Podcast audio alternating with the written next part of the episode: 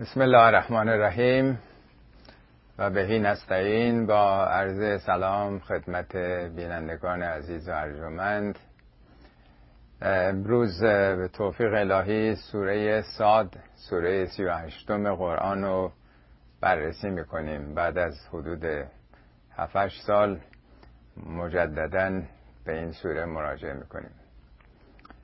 خب همطور که متوجه هستین، سوره ساد به نام یکی از حروف مقطعه است، ساد، کمان که سوره قاف هم، سوره هم به نام قاف اومده. میدونید 29 سوره در قرآن با حروف مقطعه آغاز شده که بعضیا یک کلمه ای مثل قاف یا ساد، بعضیا بیشتر مثل الف لام میم، الف لام را، بعضیا بیشتر از اون هستن مثل سوره مریم، کاف ها یا عین صاد.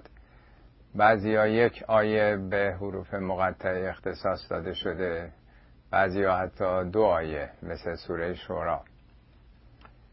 حروف مقطعه سخنان بسیاری دربارش گفتن، ولی میشه گفت به تعبیر علامه طباطبایی که استناد به فرمایشی از حضرت علی کردند که حروف مقطعه چکیده و عصاره قرآنه، عصاره سوره های قرآنه. و ایشون آقای طباطبایی میگه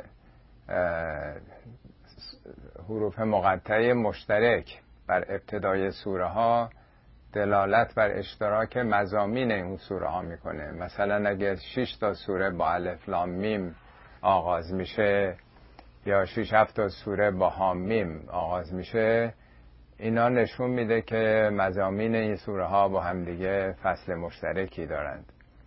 و ایشون میگه اگر کسی فرصت بکنه این سوره ها رو با هم مقایسه بکنه، پی به این نکات مشترکش میبره. به هر حال همونطور که امروزه میبینیم که کد و در واقع یک علامت انحصاری در ابتدای بسیاری از مؤسسات میاد، یعنی به جایی که بگن مثلا United States of America USA میذارن، یا در ایران خودمون نهاجا، نیروی هوایی ارتش جمهوری اسلامی، یا نهاجا یا نزاجا، نیروی زمینی و الی آخر. برای صرفه‌جویی در کلمات معمولاً به حروف مقطعه اشاره میکنن. اگر روابط دو نفر خیلی نزدیک باشه، میگن یه ف میگه میره فرهزاد، با یه اشاره چه بسا بشه یک داستانی رو، یه ماجرایی رو، حتی یه کتابی رو در واقع عنوان کرد. بین خدا و رسول هم این ارتباط آنچنان برقرار بود، رسول خدا آنچنان تقرب پیدا کرده بود که با یه اشاره میتونست پی به اون مضامین ببره.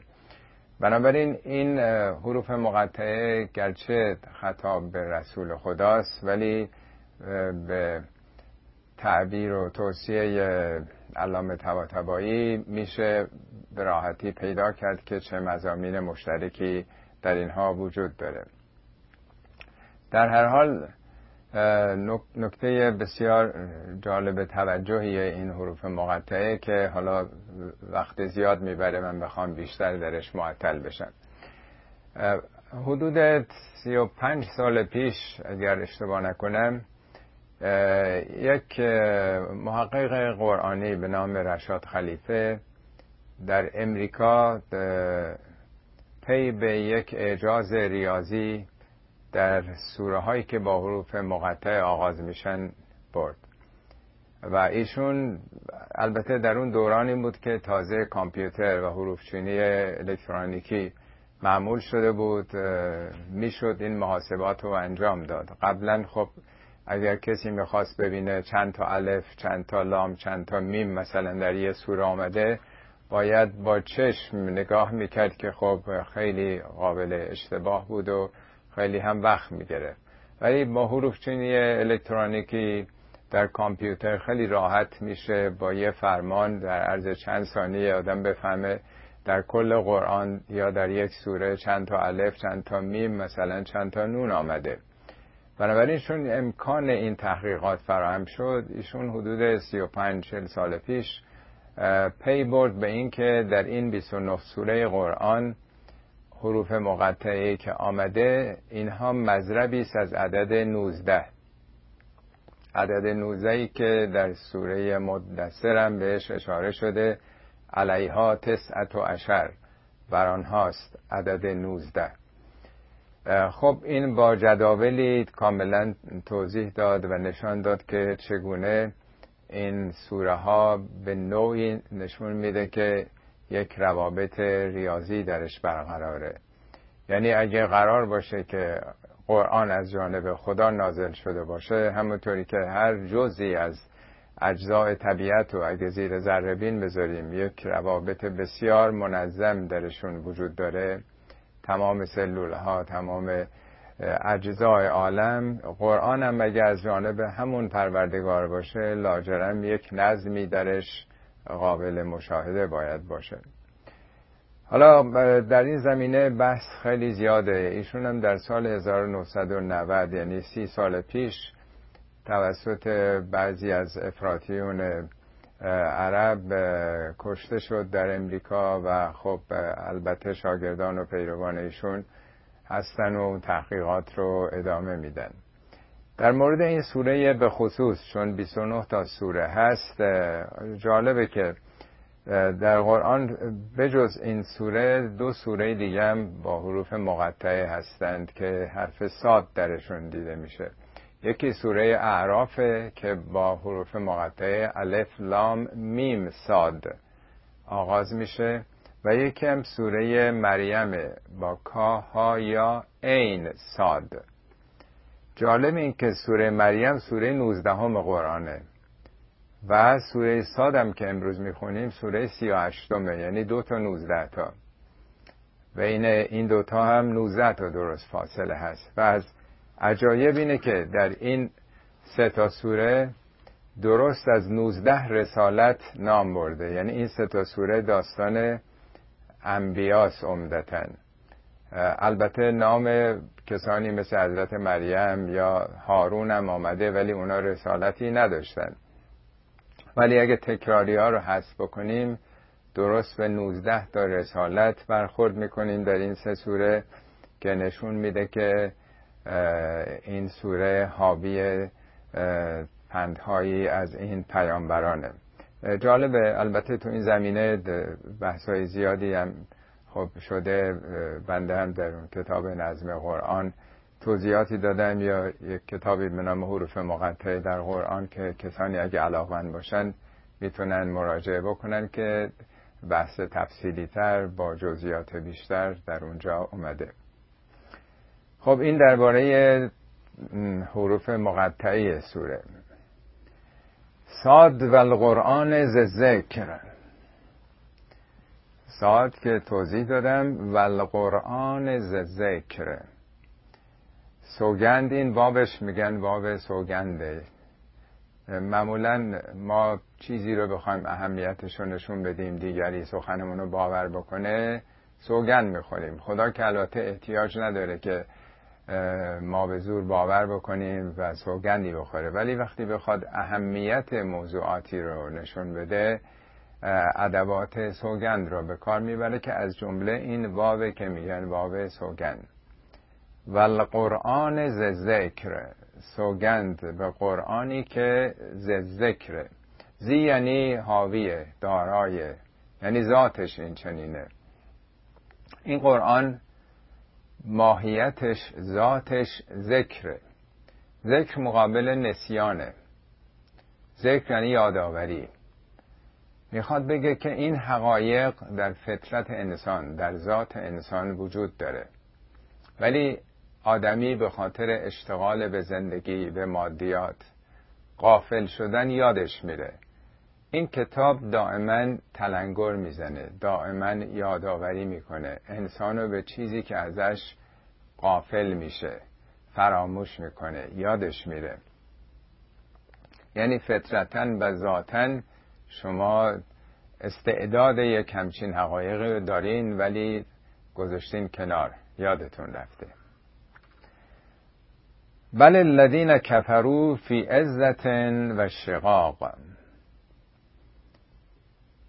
اما اون کسانی که کفر ورزیدند، یعنی کفر یعنی پوشوندن یه چیزی، انکار کردن.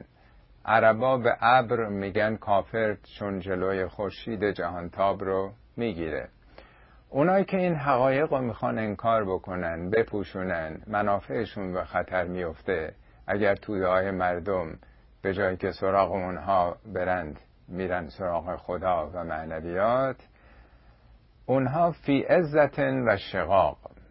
عزت یعنی خود بزرگ بینی، یعنی خودشون رو بالاتر از این میدونن که تسلیم قوانین و نظامات بشن، تسلیم احکام الهی باشن. دلشون میخواد که هر کاری میخوان بتونن بکنن، آزاد باشن، هیچ چیزی مانع هوا و هوس و تمایلات نفسشون نباشه. به پادشاهان هم در قرآن میگه عزیز، عزیز مصر. البته عزت اگر در راه خدا باشه، میگه ان العزت لله جمیعا. عزت برای خداست، برای رسوله، برای مؤمنینه. اون عزت، عزت مثبته، یعنی بندگی خداست. ولی عزتی که از رو خودخواهی باشه، این عزت، عزت نامطلوبه. میگه اذا قیل لهم اتقوا الله اخذته العزة بالاثم. دیکتاتورها، مستبدین، وقتی که بهشون میگن خدا رو در نظر داشته باش، انصاف داشته باش، رعایت بکن، اون عزت اونها رو به خودخواهی و خودپسندی میکشونه. یعنی نمیتونن زیر بار این برن که خودشون رو مهار بکنن. هم در عزت هستند، خود بزرگبینی و استکبار، و هم در شقاق. شقاق یعنی شقه شدن، یعنی جدا شدن. اینا بهدتگریزن، اینا حساب خودشون رو جدایی از حساب تودهای مردم میگیرن. قرآن طلاق هم میگه شقاق، ان خفتم شقاق بینهما، اگه بین یه زن و مرد بیم شقاق داشتید، یعنی شقه شدن، جدا شدن از هم دیگه. پس این کسانی که انکارگر این حقایق هستند، در سرکشی، خود بزرگبینی و تکربی هستند. در واقع نمیخوان با مردم یکی باشن، شانه به شانه دیگران باشن. کم اهلکنا من قبلهم من قرن فنادوا ولا تهین مناص. حالا اینهایی که غافل از سرنوشت پیشینیان هستند، که اونهایی که راه تکبر استکبار پیش گرفتن به کجا رسیدند، باید بدونن که چه بسیار هلاک کردیم قبل از اونها من قرن. قرن ما در فارسی به 100 سال میگیم، ولی معنای قرن یعنی مقارنه هم بودن، با هم بودن در مکان یا در زمان. به ناصرالدین شام میگفتن صاحب قران، چون 2 نسل رو در واقع پادشاهی میکرد، مدت طولانی، 50 سال ظاهرا پادشاهی میکرده دیگه. معمولا حدود 30 سال، 30-40 سال یه نسله، یه عصره. میگیم مثلا دوران قاجار، دوران پهلوی، دوران قبل از انقلاب. مقارن بودن، حالا به هم زمان یا مکان. ذوالقرنین که در قرآن داستانش آمده، چون قوم ماد و پارس رو با هم متحد کرد، ذوالقرنین 2 گروه معاصر رو با هم یکی کرد، اتحاد بین اینها قرار داد. پس میگه اینا یادشون نره که اینها نوبرشو نیاوردن، قبل از اینها تمدن‌هایی بودن، مردم معاصره هم بودن، دوران قدرتمندانی بودن که اینا اهلکنا. اینجا که ضمیر ما آورده، در واقع قوانین و نظامات جهان رو داره میگه که خداوند قرار داده. و لا تهین مناص، دیگه وقتی که موقع انقراض این امتها فرا می رسید، جای عقب انداختن و فرار نبود. مناص در واقع به یه پناهگاهی میگن، یه آدم بتونه یه خطری رو از خودش دور بکنه. دیگه پایان در واقع ماجرای اونها بود، مثل سرنوشت فرض کنه قبل از انقلاب خود ما در دوران پهلوی، وقتی که خب میرسه به اون حالتی که دیگه جوشش و خروش مردمه، دیگه کی میتونه جلوشو بگیره؟ دیگه از تسلط خارج میشه. حالا چرا نپذیرفتند امتهای پیشین؟ چرا زیر بار این حقایق و این پندها و این هشدارها نمی رفتند؟ و عجبوا ان جاءهم منذر منهم و قال الکافرون هذا ساحر کذاب. اینا تعجب میکردن، در شگفت بودن که چرا در بین اونها منذر منهم، یک انذار یعنی اعلام خطر، در واقع هشدار دهنده، چرا یه هشدار دهنده از بین انسان ها اومده، از بین خودشون، و قال الکافرون هذا ساحر کذاب، و اونایی که منکر این رسالت بودند، رسالت انبیاء گذشته، میگفتن این یک ساحره، این سحر و جادو میکنه و دروغ داره میگه. بارها در قرآن اومده که میگه اینها ادعا داشتن که ولو شاء الله لانزل ملائکتا، اگه خدا میخواست که ما رو هدایت بکنه یک کسی رو از عالم غیب از نزد خودش، یعنی یک فرشته ای رو میفرستاد. ما سمعنا بهذا فی آبائنا الاولین، ما در نسل‌های گذشته، در آباء اجدادمون، در پدرانمون نشنیدیم همین چیزی که یا آدم مثل خود ما این از جانب خدا اومده باشه. این حتما باید فرق داشته باشه.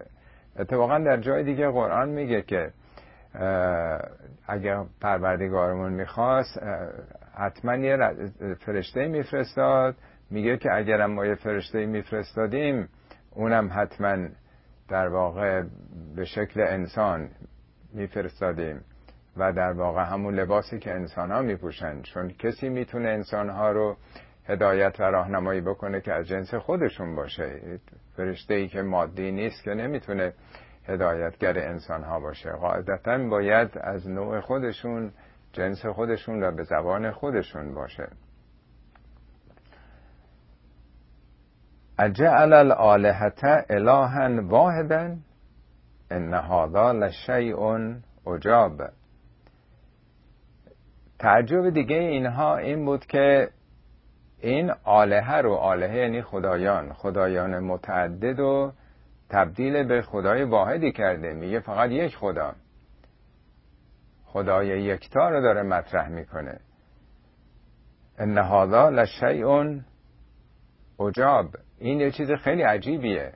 خب مشرکین معاصر پیامبر به بت‌های سگانه لات و عزی و منات اعتقاد داشتن. سه تا بت بزرگ بوده، حالا قبایل مختلف هم هر کدوم برای خودشون خدایانی داشتن. تو مکه این سه بت اصلی بوده.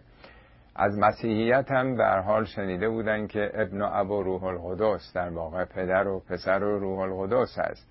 اینه که جهان فقط یک خدا داشته باشه، خدا یکتا، این خیلی عجیبه. بارها در قرآن این مطلب آمده. حتی میگه که گفتن این یه شیء عجیبیه، این که از بین انسانها بخواد یه کسی در شأن مثلا فرشتگان نزد خدا قرار بگیره و بخواد او ادعا بکنه که از جانب خدا اومده. و انطلق الملأ منهم ان امشوا واصبروا علی آلهتکم ان هذا لشیء یراد. ملأ به سرکردگان، بزرگان کشوری و لشکری گفته میشه. و انطلق یعنی راه خودشون رو کشیدن و ترک کردن، رفتن به حالت تمسخر و اعتراض، مثل طلاق که با دلخوری و با رنجش از هم جدا میشند. اینجا میگه وانطلق الملأ منهم، اون بزرگان قوم، اونایی که معمولا سرکرده هستن، وقتی که شنیدن این مطلبو رای خودشونو گرفتن به حالت انکار، ترک کردن جلسه رو، خطاب به توده‌های مردم گفتن انمشو، امشو یعنی برید تو دنبال کار زندگیتون، رها کنید اینا رو. وَاصْبِرُوا عَلَى آلِهَتِكُمْ، بر این خدایانی که دارید مقاوم باشید، پایدار باشید، مدافع و پشتیبان همین خدایان متعددی که دارید. اِنَّ هَذَا لَشَیْءٌ یُراد، این چیزیه که اراده میشه، یعنی این چیزیه که وظیفه شماست، از شما خواسته میشه. نشون میده که خب همیشه تو دعای مردم نگاه میکنن به دهان بزرگان قومشون که اونا چی میگن. اونا میگن بابا بریم پی کارتون، اینا مزخرف این حرفا. یعنی چی که همه خدایان رو باید گذاشت کنار فقط یکی؟ پس تکلیف قبایل مختلف که هر کدوم خدایان خودشونو دارن چی میشه دیگه؟ الان در هند چند میلیون خدا وجود داره. هندیا حتی بعضی خدایان خانوادگی هن، فامیلی هستن، انواع اقسام خدایان بهش باور دارن، یکی دوتام نیست. یعنی به هر حال دل بخواه دیگه آدم هاست دیگه، به هر چی که باور بکنن اعتقاد داشته باشن. ما سمعنا به هذا فی الملت الاخره، ما یه همچی چیزی در این آیین آخری قاعدتا مسیحیت باید مورد نظر باشه، ما در اینا هم چیزی نشنیدیم که فقط یکی باشه. اونا هم پدر و پسر و روح القدس باور دارند. ان هذا الا اختلاق، این من در آوردیه. اختلاق از همون خلق دیگه، ساخته شدن. این یک نوع برساخته است در واقع، این من در آوردیه، اینو پیامبر از خودش ساخته. اعنزل علیه الذکر من بیننا بل هم فی شک من ذکری بل لما یذوقوا عذاب. آیا این ذکر، چون در آیه اول میگه بر قرآن ذکر، این حاوی پنده، حاوی یادآوریه مقابل نسیانه، شما رو میخواد به یه حقایقی که در فطرتتون، در نهادتون ریشه داره یادآوری بکنه. میگن آیا این مطلب، آیا این پند بیدار کننده، اعنزل علیه ذکر من بیننا، از بین ما آدمای ثروتمند، اشراف، بزرگان قوم، بر یک فقیر یتیم قریش نازل شده؟ چطور از بین ما این به اصطلاح سیمرغ، این به هر حال پرنده خوشبختی بر شانه اون نشسته؟ چطور؟ اعنزل علیه ذکر من بیننا بل هم فی شک من ذکری. واقعیتش اینه که اونا از این ذکر در شک و تردیدن، یعنی این حقیقت رو درک نکردن که حالا دنبال اینن که خب چرا بر او نازل شده، چرا بر ما نازل نشده. در سوره زخرف آیه 31 میفهمد و قالوا لولا نزل هذا القرآن علی رجل من القریتین عظیم، چرا این قرآن بر یک مرد بزرگی از این حالا طائف و مدینه یا هر جا که بوده، چرا از این شهرهای بزرگ آدم ثروتمند جزو این اشراف و بزرگان قوم چرا نازل نشده؟ خب این جاهای مختلف قرآن بارها این ایراد و اعتراض رو مطرح میکنه که اینها با خود بزرگبینی، با اون منیت و ایگوهای خودشون انتظار داشتن که اگه قرار باشه که خدای پیامی بفرسته، ما که اهمیتمون تو این جامعه بیشتره، از محمد که یتیم به دنیا اومده، بعدم یتیمی اندر یتیمی، عبدالمطلب عهده داره، تکفل شده، اون از دنیا رفته، بعد ابوطالب اون از دنیا رفته، نه پدر داره نه مادر داره، فقیره. چطور خدا انقدر ناتوان بوده که برای یک آدم مثلا از چشم دل اونها در یک کلاس پایین تر اجتماعی بر او پیامش رو نازل کرده که به بقیه مردم ابلاغ بکنه؟ بل هم فی شک من ذکری بل لما یذوقوا عذاب، این بلکه میاد هی بهانه های اونا رو داره میگه، که واقعیتش اینه که در شکن از این حقایق، نه بلکه هنوز مثل این که نتیجه انحرافات خودشون رو نچشیدن. بعضیا وقتی که دچار مشکل میشن، حالا تغذیه بدی میکنن، بعد دچار بیماری میشن، مرض قلبی یا قندی میگیرن، برمیگردن پشیمون میشن، اصلاح میکنن الگوی مصرفشون و نوع تغذیهشون رو. خب وقتی که رسیدن سرشون به سنگ خورده برمیگردن. میگه اینا هنوز متوجه نشدن، لما یذوقوا عذاب، هنوز نچشیدن عذاب، یعنی نتیجه عمل خودشونو. هنوز این بت پرستی ها و این دختر در گور کردن ها و این نوع مناسبات اجتماعی عوارضش و عواقبش رو نچشیدن که بفهمن این کار غلطیه و نمیخوان با آگاهی تغییر روش بدن. ام عندهم خزائن رحمت ربک العزیز الوهاب، آیا اینایی که ادعا میکنن چرا بر ما نازل نشده یا بر مردان مهمی ثروتمندی اشرافی از این دو شهر بزرگ، آیا قراره که خزائن رحمت پروردگار به دست اونا باشه؟ ام عندهم خزائن رحمت ربک العزیز الوهاب. وهاب کسی که هبه میکنه، موهبت یه طرف است. آیا گنجینه های رحمت پروردگار نزد اوناست که به کی باید برسه به کی نرسه اونا باید تعیین بکنن، یا خداوند شایستگی های شخص رو باید تشخیص بده، پاکی دل رو، نیت پاک انسان ها رو؟ ام لهم ملک السماوات والارض و ما بینهما، یا اینکه فرمانروایی آسمان ها و زمین از آن اونهاست و ما بینهما فلیرتقوا فی الاسباب. مگه فرمانروایی ملک، اون فرمانروایی رو هم مالکیت میتونه باشه و همون کسی که داره اداره میکنه. آیا اداره این عالم کهکشان ها، سماوات و همچنین زمین و ما بینهما، آنچه که بین زمین و این نظام کهکشانیه، اینها متعلق به اونهاست، توسط اونها داره اداره میشه؟ خب اگه اینطوریه فلیرتقوا فی الاسباب، اینا اگر میتونن در اسباب بالا برن. فلیرتقوا ترقی، ارتقا یعنی بالا رفتن. اسباب ریشش سبب به ریسمان گفته میشه، چون با ریسمان میرن بالا از درخت یا از هر جای دیگه. بنابراین هر وسیله و ابزاری که آدمو به بالا ببره، به هدفش برسونه، میگن اسباب. بارها در قرآن این اصطلاح اومده.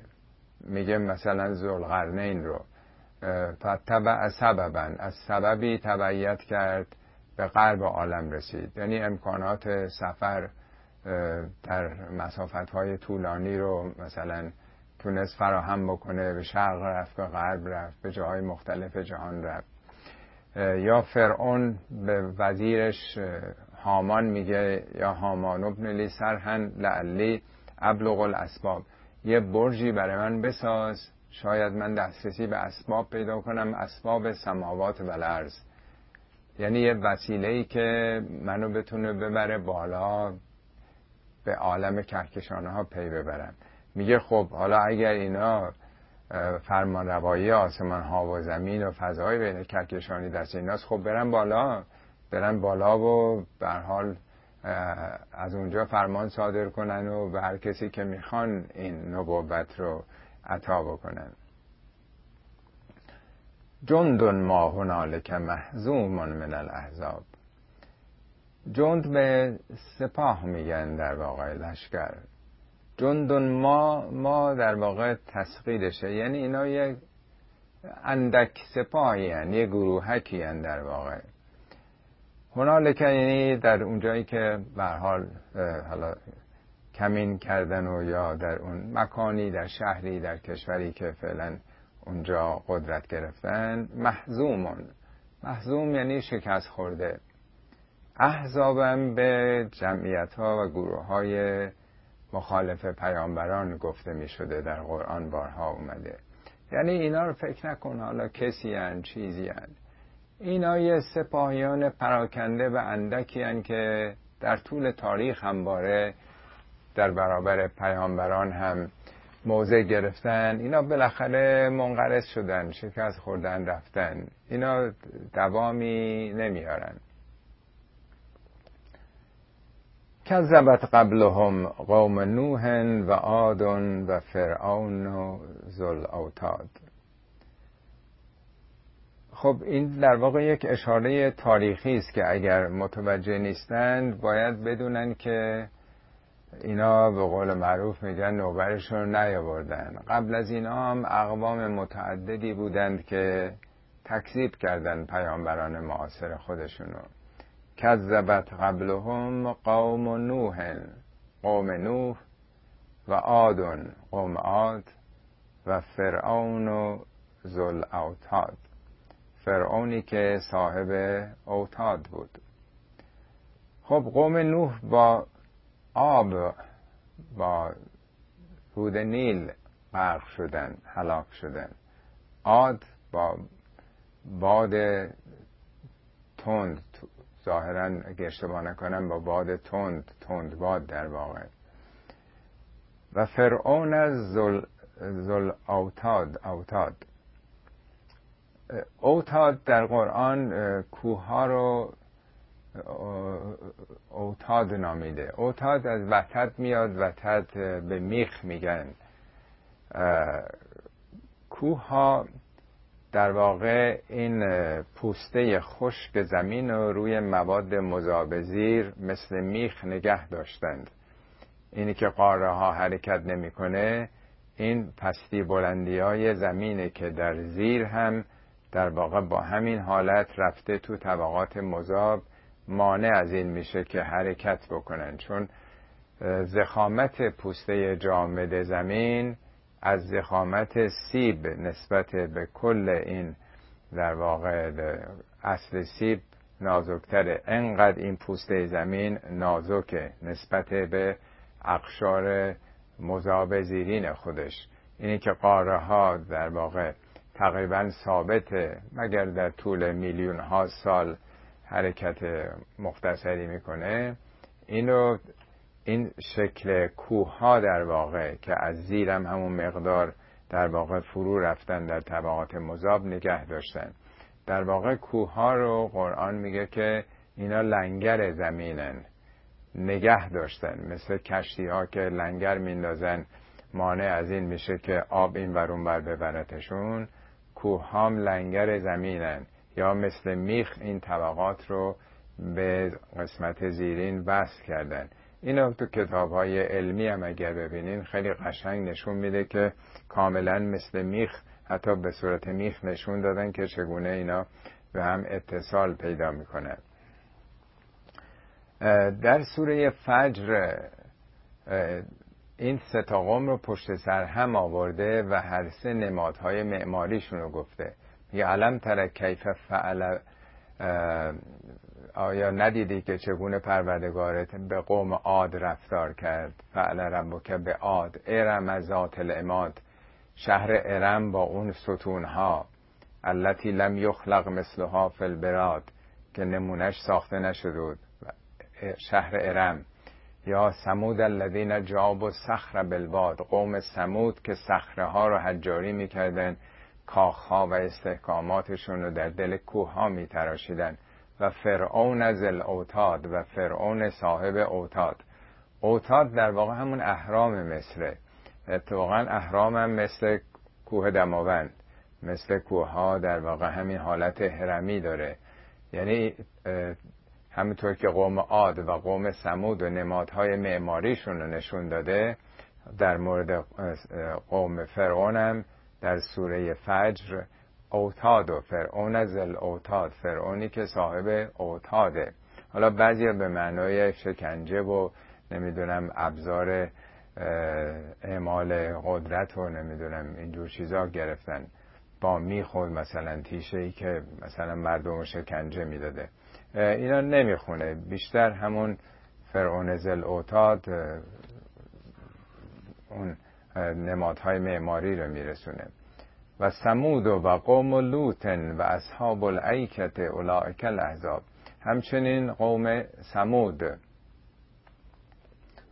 که داستانش رو در قسمت‌های مختلف قرآن به تفصیل آورده، و قوم لوط، همچنین قوم لوط که با آتش فشانی از بین رفتند، و اصحاب الایکه. اصحاب به معنای ملازمت و مصاحبت، میگیم اصحاب رسول خدا، یعنی اونایی که با پیامبر بودند. به دوست میگن صاحب یا صاحبه یا سجنه، دوستان هم بند من هم زندان من. مثل اصحاب الفیل، اونایی که به دنبال فیل در اون سپاه ابرهه بودن. اصحاب مدین، اونایی که در واقع در شهر جمع شده بودن. یا اصحاب الحجر، در کوهستان با تکیه بر استحکامات کوهستانی زندگی میکردن، به او تکیه داشتند. ای که به بیشه و جنگل گفته میشه، ظاهراً اون ثروت خدادادی که در جنگل ها هستش، ثروت طبیعی، عده‌ای با تکیه بر اون امکانات در راحت و رفاه میزیستن. میگه اونها هم در واقع گرفتار شدن. اولئک الاحزاب، اینا احزاب هستند.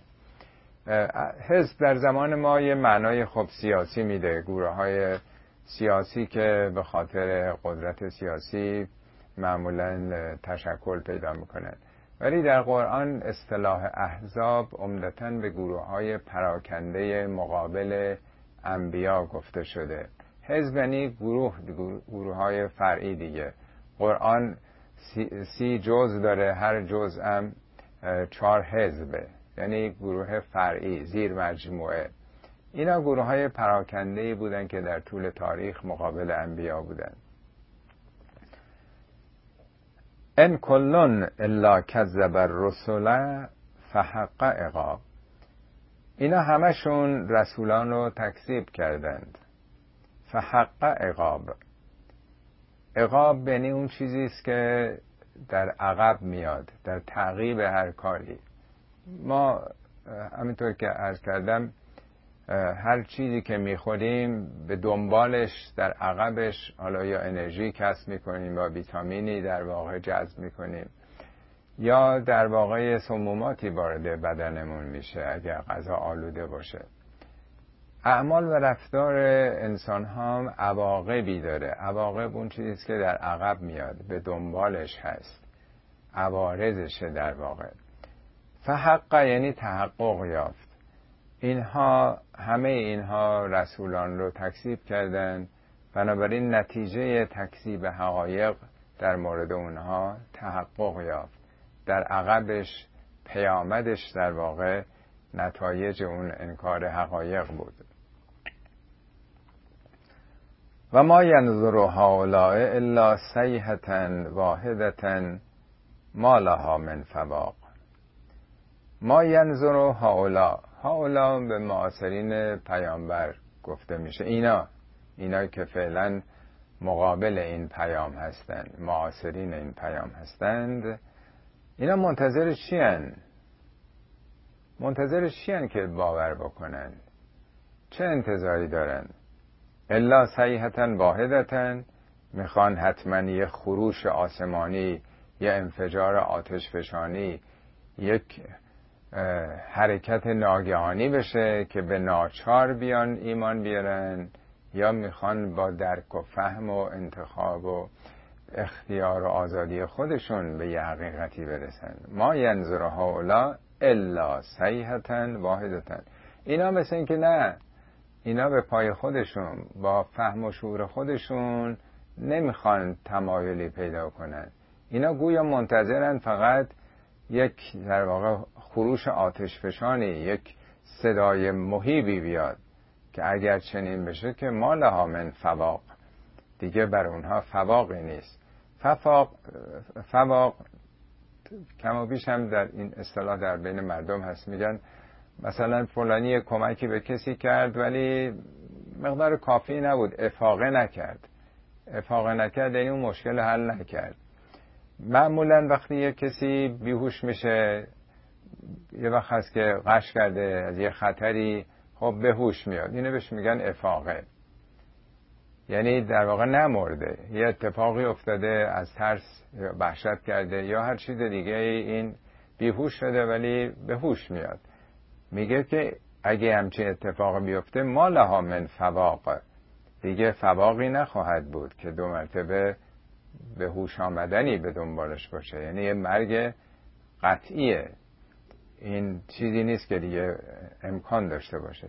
این اتفاقا شبیه این در مورد حضرت موسی آمده که میگه از خدا خواست که اگر میشه خدایا میشه تو رو دید، میگه که منو نمیتونین ببینین، ولی میگه که به کوه نگاه بکن، اگر تونست سر جای خودش بمونه میتونین منم رو هم ببینین.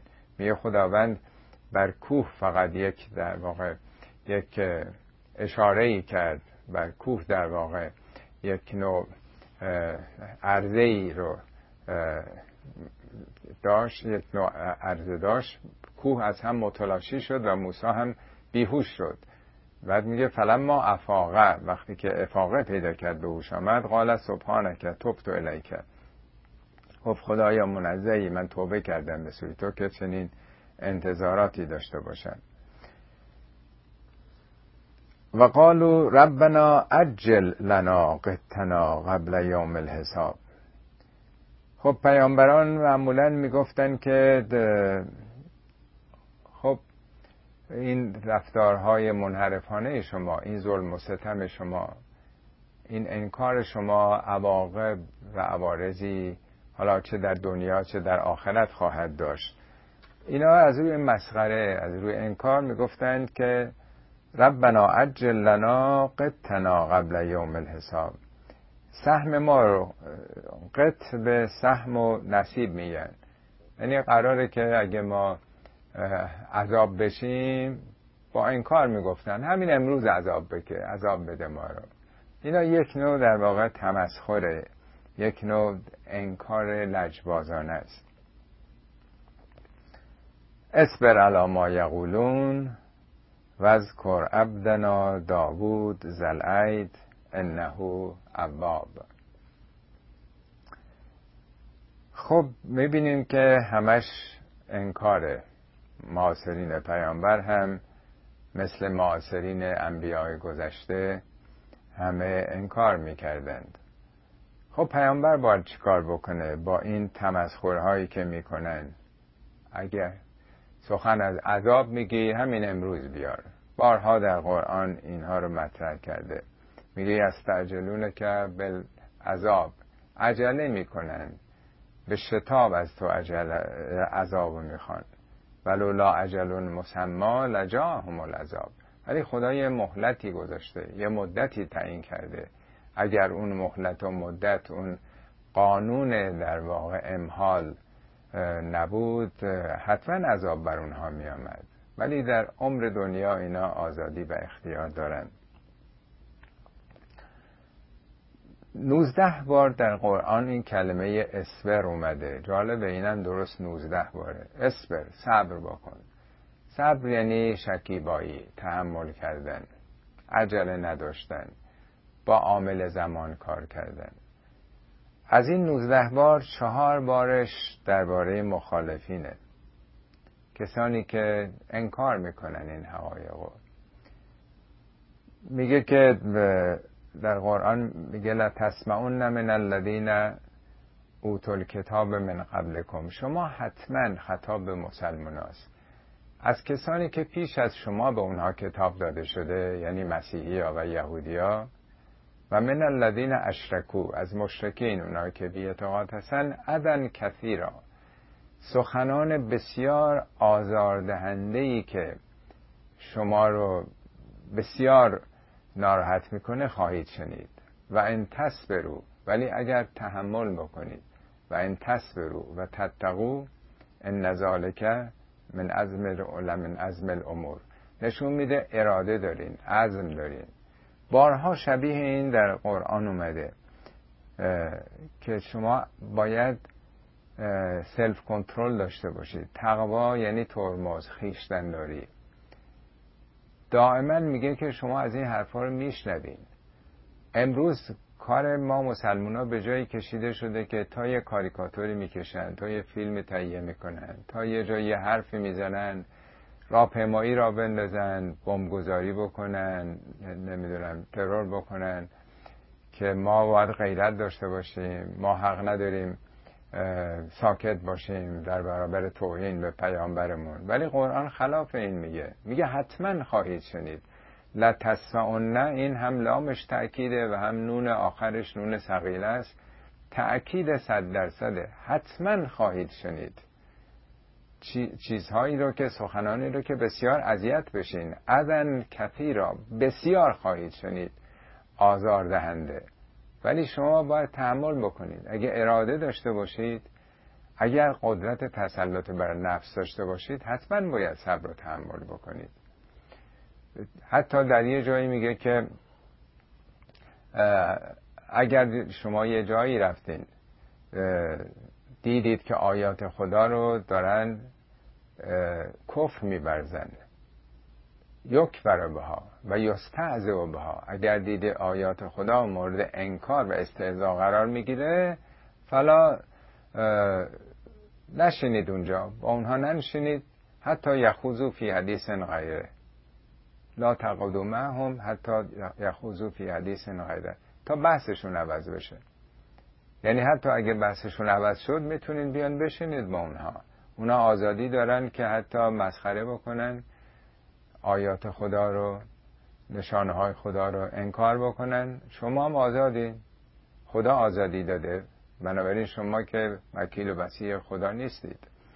اینجا هم داره همین مطلب رو به پیامبر میگه، اصبر علی ما یقولون واذکر عبدنا داوود، ای پیامبر اسلام، بر آنچه میگویند، بر انکارهایی که میورزند، صبر داشته باش، شکیبایی داشته باش و به یاد بنده ما داوود باش، به یاد او بیفت، ذوالعید، او نیرومند بود، یعنی قدرت تسلط بر نفس خودش رو داشته، از کوره به در نمی رفت، مثل امروزی ها کفن نمی پوشید که را بیفته و یا بزنه بکشه و تهدید به مرگ بکنه و یک نویسنده رو یا ترور بکنن و نه، داوود هم نیرومند بود، قدرت داشت که این اختیار و آزادی که خدا به بندگانش داده، آزادی رو که خدا به مؤمنین نداده. وقتی میگه که انسان رو من اختیار دادم، اراده انتخاب دادم، آزادی دادم، به موافق و مخالفه، به نوع انسانه، نه صرفا به مؤمنین، به مسلمین. انه اواب، او بازگشت کننده بود، یعنی اگر عصبانی میشد، اگر خشم و خروش بر او میخواست سلطه پیدا بکنه، او به آفریدگارش برمیگشت. یعنی اگر عواطف و احساسات و این تعلقات دینی او رو میخواست به سمت خودش بکشه، او برمیگشت به سوی اون چیزی که حقه و تکلیفه، نه اون چیزی که عواطف و احساسات و تمایلات نفس انسان بر او دیکته میکنه. در این آیات چندگانه‌ای که درباره داوود آمده، 10 ویژگی رو از او بیان کرده که یکیش وذکر عبدنا، عبد بودن، عبد یعنی اون بنده خدا بود، بنده نفس خودش نبود، تابع نظامات الهی، فرامین الهی بود. دوم این که ذوالعید بود، نیرومند بود، آدم با قدرتی بود، دارای اراده بود. درست قدرت جسمی داشت، ولی اینجا قدرت روحیه که میتونست در برابر مخالف خودش رو نگه داره، این حق رو برای او هم قائل باشه که جور دیگه بیاندیشه و جور دیگه‌ای سخن بگه. و این که خیلی دور نمیشد از خدا، انه اواب، برمیگشت به خدا، با هر گرایشی که میخواست به در واقع عقاید و احساسات و عواطفش کشیده بشه، در واقع خشم و خروش برش حاکم باشه، برمیگشت به خدا. انا سخرنا جبال معه یسبحنا بالعشی والاشراق. ما برای او کوه ها رو مسخر کردیم، معه در معیت او، یسبحنا بالعشی والاشراق که در شامگاهان، عشی مثل عشا، نماز عشا، عشی شب رو میاد، اشراق طلوع خورشید دیگه، شرق. حالا بعضیا در واقع مسخر شدن کوه ها رو به خیلی چیزا نسبت دادن، ولی یعنی کوه ها رو رام او کردیم. او قدرت استفاده از کوه ها یعنی از معادن رو به او بخشیدیم که شبانه روز میتونست از اونها استفاده بکنه. از مجموعه آیات قرآن که در مورد داوود و استفاده از کوه ها اومده، نشون داده میشه که او در واقع میتونست از کوه ها استخراج معادن بکنه. در سوره سبا آیات 10 و 11 میگه و علنا له الحدید، آهن رو برای او نرم کردیم. نرم کردیم یعنی این که میگه ما، یعنی او این علم و دانش رو پیدا کرد با استفاده از الهامات الهی که بتونه ذوب فلزات بکنه. انعمل سابقاتن، برای اینکه زره بسازه. و قدر فسرد، و در این حلقه های زره بهش الهام میشه که اندازه بگذار. یعنی قبل از اون قطعات بزرگ آهن رو به خودشون میبستن که مسون باشن از تیر و کمان دشمن، ولی ظاهرا اولین بار این داوود بود که تونست که ذوب آهن بکنه و اینا رو به صورت مفتولهای نازکی در بیاره و حلقه های کوچک سیم بسازه، اینا رو در هم قرار بده، بتونه یک لباس زرهی سبکی که بتونن به تن بکنن یا روی سر و صورت بکشن. اینو با تفصیل در قرآن گفته که چگونه میتونست معادنی رو در استخراج بگیره. یکی در واقع استفاده از معادن از کوه ها بوده که این قدرت رو پیدا کرد. دومی از پرندگان و طیره محشورتن کلون لهو اواب. خب قبل از داوود امکان اطلاع پیدا کردن از اون چه که در سرزمین های پهناور میگذشت مقدور نبود. شما میدونید که المپیک در واقع وقتی که یونانیا بر سپاه ایران پیروز میشن، این خبر پیروزی رو یک سرباز ساده به سرعت میدوه از اون میدون جنگ تا به آتن، به پایتخت میرسه و این مسیر طولانی رو که طی میکنه، از اون موقع المپیک در واقع به یاد این سربازی که حالا چند ساعت طول کشیده نمیدونم، ولی در واقع الان مسابقات المپیک اون مسافتی رو که میدوئن به یاد همون مسافتی است که اون دونده، اون سرباز دویده. یا زمان معاویه وقتی اون میمیره، خب مردم خبر نداشتن اون موقع که تلکس و تلفن و این چیزا نبوده خبر بدن خلیفه مثلا در فلان شهر فوت کرده. ممکن بوده یک ماه طول بکشه در یک سرزمین عربستان بفهمن مثلا معاویه مرده.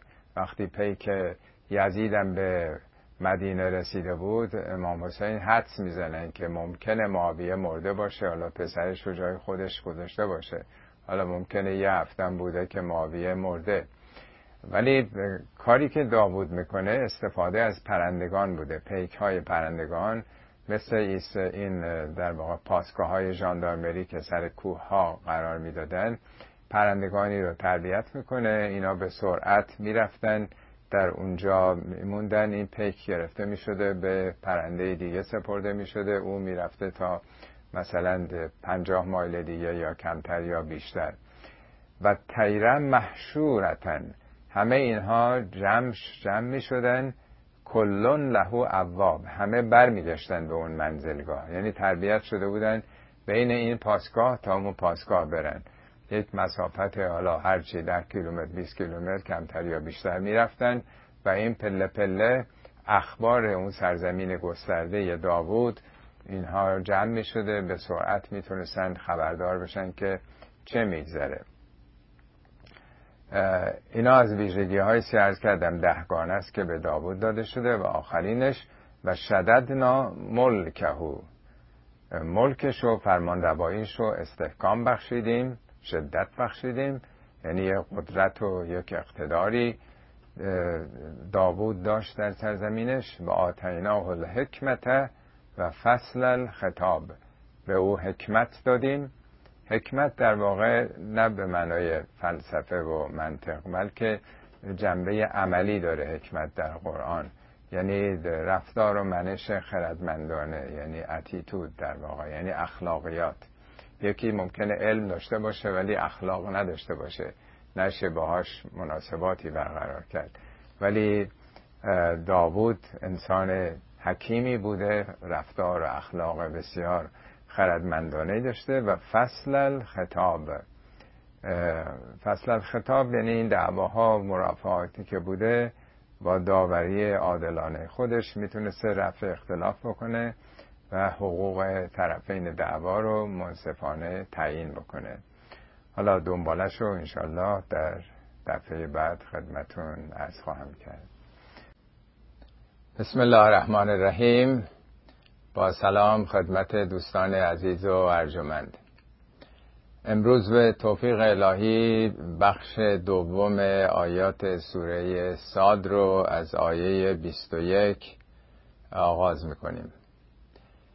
طبق معمول برای اینکه ارتباط با آیات قبل برقرار بشه یادآوری میکنم که اون 3-4 آیه آخر قسمت اول این سوره داستان داوود رو مطرح میکنه. میفرماید اصبر علی ما یقولون، خطاب به پیامبر میفرماید که بر آنچه که مخالفین میگن، منکران میگن، تحمل داشته باش، شکیبایی داشته باش، صبر کن.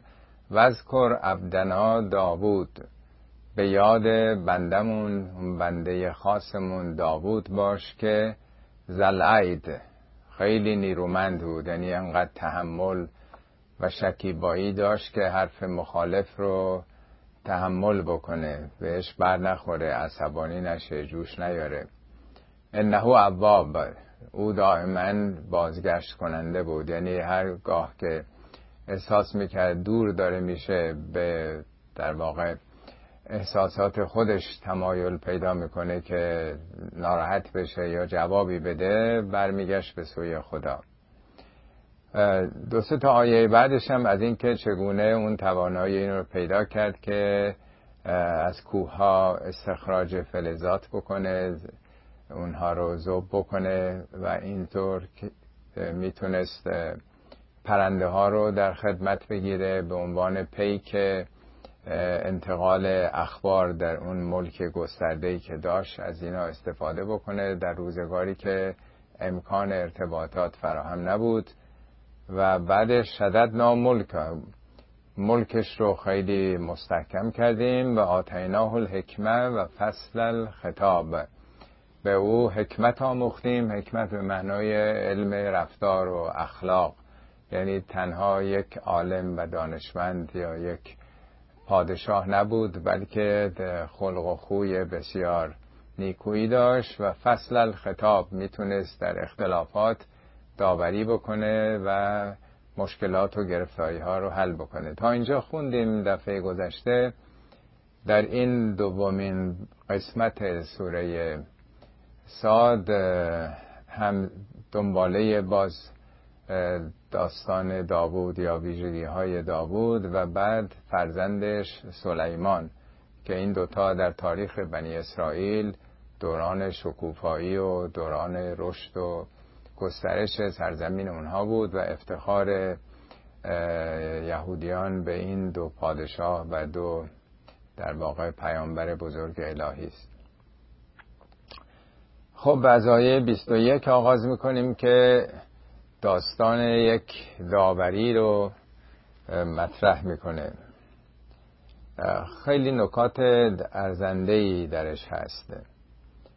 خب داوود در محراب عبادت بود، مشغول راز و نیاز با آفریدگار خودش بود و به اصطلاح سیمش بست شده بود و با یه حضور قلب و شور و اشتیاقی داشت راز و نیاز میکرد در خلوت خودشو دیگه با اون حالات عرفانی و در اشراق و در همین حیث در همین حالت ناگهان دو نفر که با هم دعوا داشتن اختلاف داشتن و رو وارد میشن. این داستان رو مطرح میکنه و داوری که داوود در این ماجرا از خودش نشون میده. و هل اتاک نبأ الخصم اذ تسوروا المحراب، خطاب به پیامبر. آیا نبأ یعنی خبر مهم، اون ماجرا، آیا ماجرای اون دو خصومتگر و خصم در واقع به ستیزه کردن در گفتار، معمولا مشاجره لفظی، بگو مگو، دو نفر با هم دعوای لفظی داشتن، بگو مگو داشتن.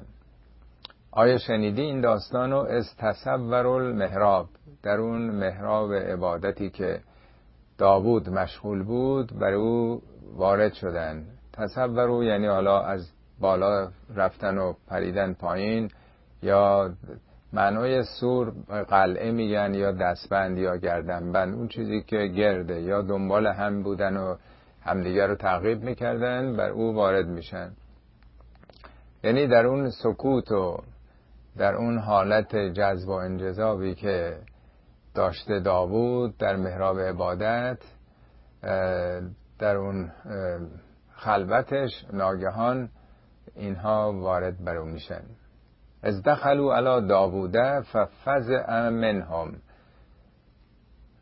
موقعی که بر داوود وارد شدن، ففزع منهم، فزع اون حالت تپیدن قلبه، یه ترس و وحشتی که ناگهان مثل این که دل انسان فرو میریزه. یعنی پس یه حالت غیر عادی بود، یه حالتی که ناگهان آدم وقتی که در سکوت خودش هست، در یه جای خلوتی پناه برده، ناگهان وقتی مواجه با یه صحنه این چنین میشه، یه مرتبه وحشت میکنه، احساس میکنه که کسی مثلا به او حمله کرده یا برای کشتنش آمده. ففزع منهم قالوا لا تخف، گفتن نترس، نگران نباش، خصمان، ما دوتایی با هم دعوا داریم، با هم دیگه بگو مگو و ستیزه‌ای داریم. بقا بعضنا علی بعض، یکی از ما بر دیگری ستم کرده، بر حقوق دیگری تجاوز کرده. فحکم بیننا بالحق، تو بین ما داوری بکن به حق، یعنی به درستی بین ما داوری بکن که حق با کدوم ما هستش. ولا تشتت، تشتت یعنی سرسری گرفتن، یعنی خارج شدن از تعادل، یعنی به حق داوری بکن، سرسری نگیر کار ما رو، نخواه پشت گوش بندازی. وحدنا الی سواء الصراط، ما رو به اون سواء الصراط راهنمایی کن. سوا یعنی متعادل، وسط، نه افراط نه تفرید، به یه راه متعادل منصفانه. یعنی از تو ما انتظار داریم، تو که خلیفه هستی بگو حق ما کدوم ما هستش. خب این یک ماجرایی است که اتفاق افتاده. حالا شرح میده که دعوا سر چیه. میگه ان هذا اخی، این برادر من، حالا یا برادر واقعی یا برادر به معنای برادر همفکر، مثلا همدین و آیین. ان هذا اخی له 99 نعجة ولی نعجة واحدة، این برادر من 99 تا میش داره. نعجه یعنی میش، حالا بعضی هم به گاو و اینا هم میگن، ولی بیشتر همون میشه، گوسفنده. ولی نعجتون واحدتون، من مستعذب فقط یکی دارم. اصطلاحاتی که تو زمان ما هم هست، سرمایدار کلاش، سرمایدار نمیدونم استثمارگر، 99 تا این داره، من بدبخت بیچاره مستعذب یه دونه. فقال اکفلنیها، تازه این یکی رم میگه که به من بسپر.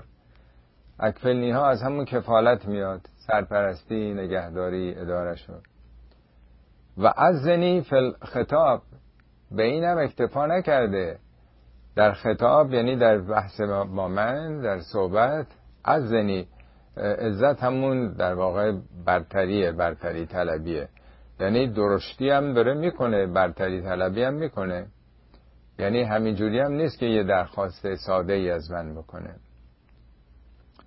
خب این در واقع داستان اون دو نفر ستیزگر که با هم بگو مگو داشتند و اختلافشون که یکی 99 تا داره، اینم یکی، اون طمع کرده به یه دونه این برادرش. خب آیه بعدی داوری داوود رو مطرح میکنه.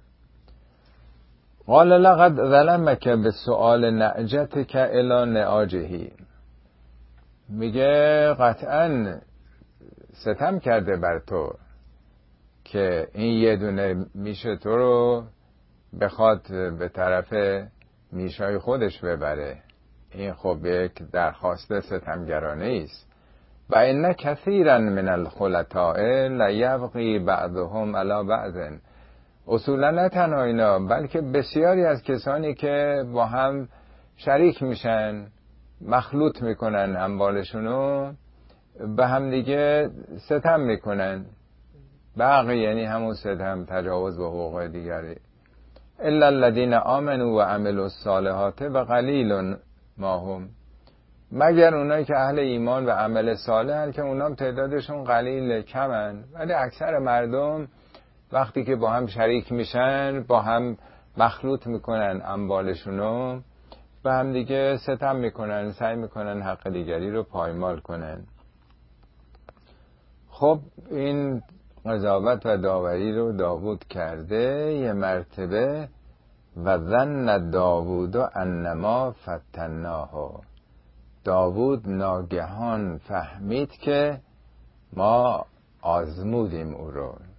فتنه یعنی آزمایش، در واقع به یه سختی انداختن که تو سختی ها آدم امتحان خودشو پس بده. معمولا سنگ طلا یا نقره رو که میخوان خالص بکنن میذارن در یه بوته آزمایش، با حرارت‌های مختلف ناخالصیاش میره تا اون سنگ ناب، اون گوهر ناب باقی بمونه.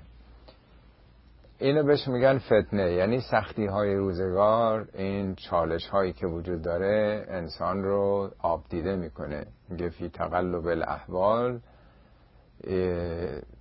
یعرف جواهر رجال، جوهر انسان ها یا تعرف جواهر رجال، اون شناخته میشه، معلوم میشه که کی چه کار است. یعنی سختی ها هم میشه یک آزمونی است برای نشون دادن نقاط ضعف انسان. فاستغفر ربه و خر راکعا و اناب، و داوود فهمید که او را آزمودیم و در این آزمایش سربلند در نیامد، بنابراین فاستغفر ربه، استغفار کرد از پروردگارش و خر راکعا و اناب، به حالت رکوع. رکوع حالتی است از به اصطلاح خضوع و خشوع در برابر چیزی، مثل ژاپنی‌ها که سرخم میکنن. خر راکعا و اناب، خر خرود یعنی افتادن، از یه بلندی به زمین افتادن، یعنی از این حالت پشیمانی و حالت استغفار به زمین. البته سجده نگفته، رکوع هم همون معنای ادای در واقع تواضعه. و اناب، انابه یعنی بازگشت، یعنی از این خطایی که کرد برگشت. فغفرنا له ذلک، ما این خطا رو بر او بخشیدیم. و ان له عندنا لزلفا و حسن مآب، همانا برای او نزد ما زلفا یعنی در واقع یک نوع وسیله نزدیک شدن، یعنی او رفتارش، عملکردش، اخلاقیاتش این یک وسیله نزدیکی تقرب او به ما بود. و حسن مآب، بازگشتگاه خوبی نیکویی برای او نزد ماست. یا داوود انا جعلناک خلیفة فی الارض، این خطاب الهی است به داوود. ای داوود ما تو رو خلیفه‌ای در زمین قرار دادیم.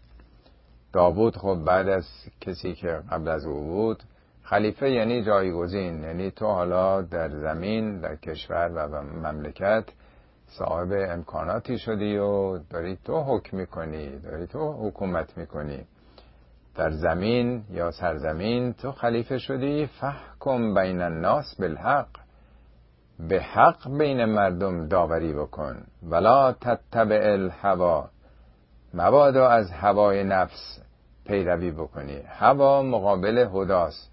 هدا یعنی هدایت الهی، هوا یعنی نظر شخصی، چیزی که به ذهن خود آدم میرسه. به تعبیر امروز میگن علم قاضی، قاضی به نظرش این چنین رسیده. فیضلک عن سبیل الله، که اگر چنین بکنی هوای نفس تو رو از راه خدا گمراه خواهد کرد.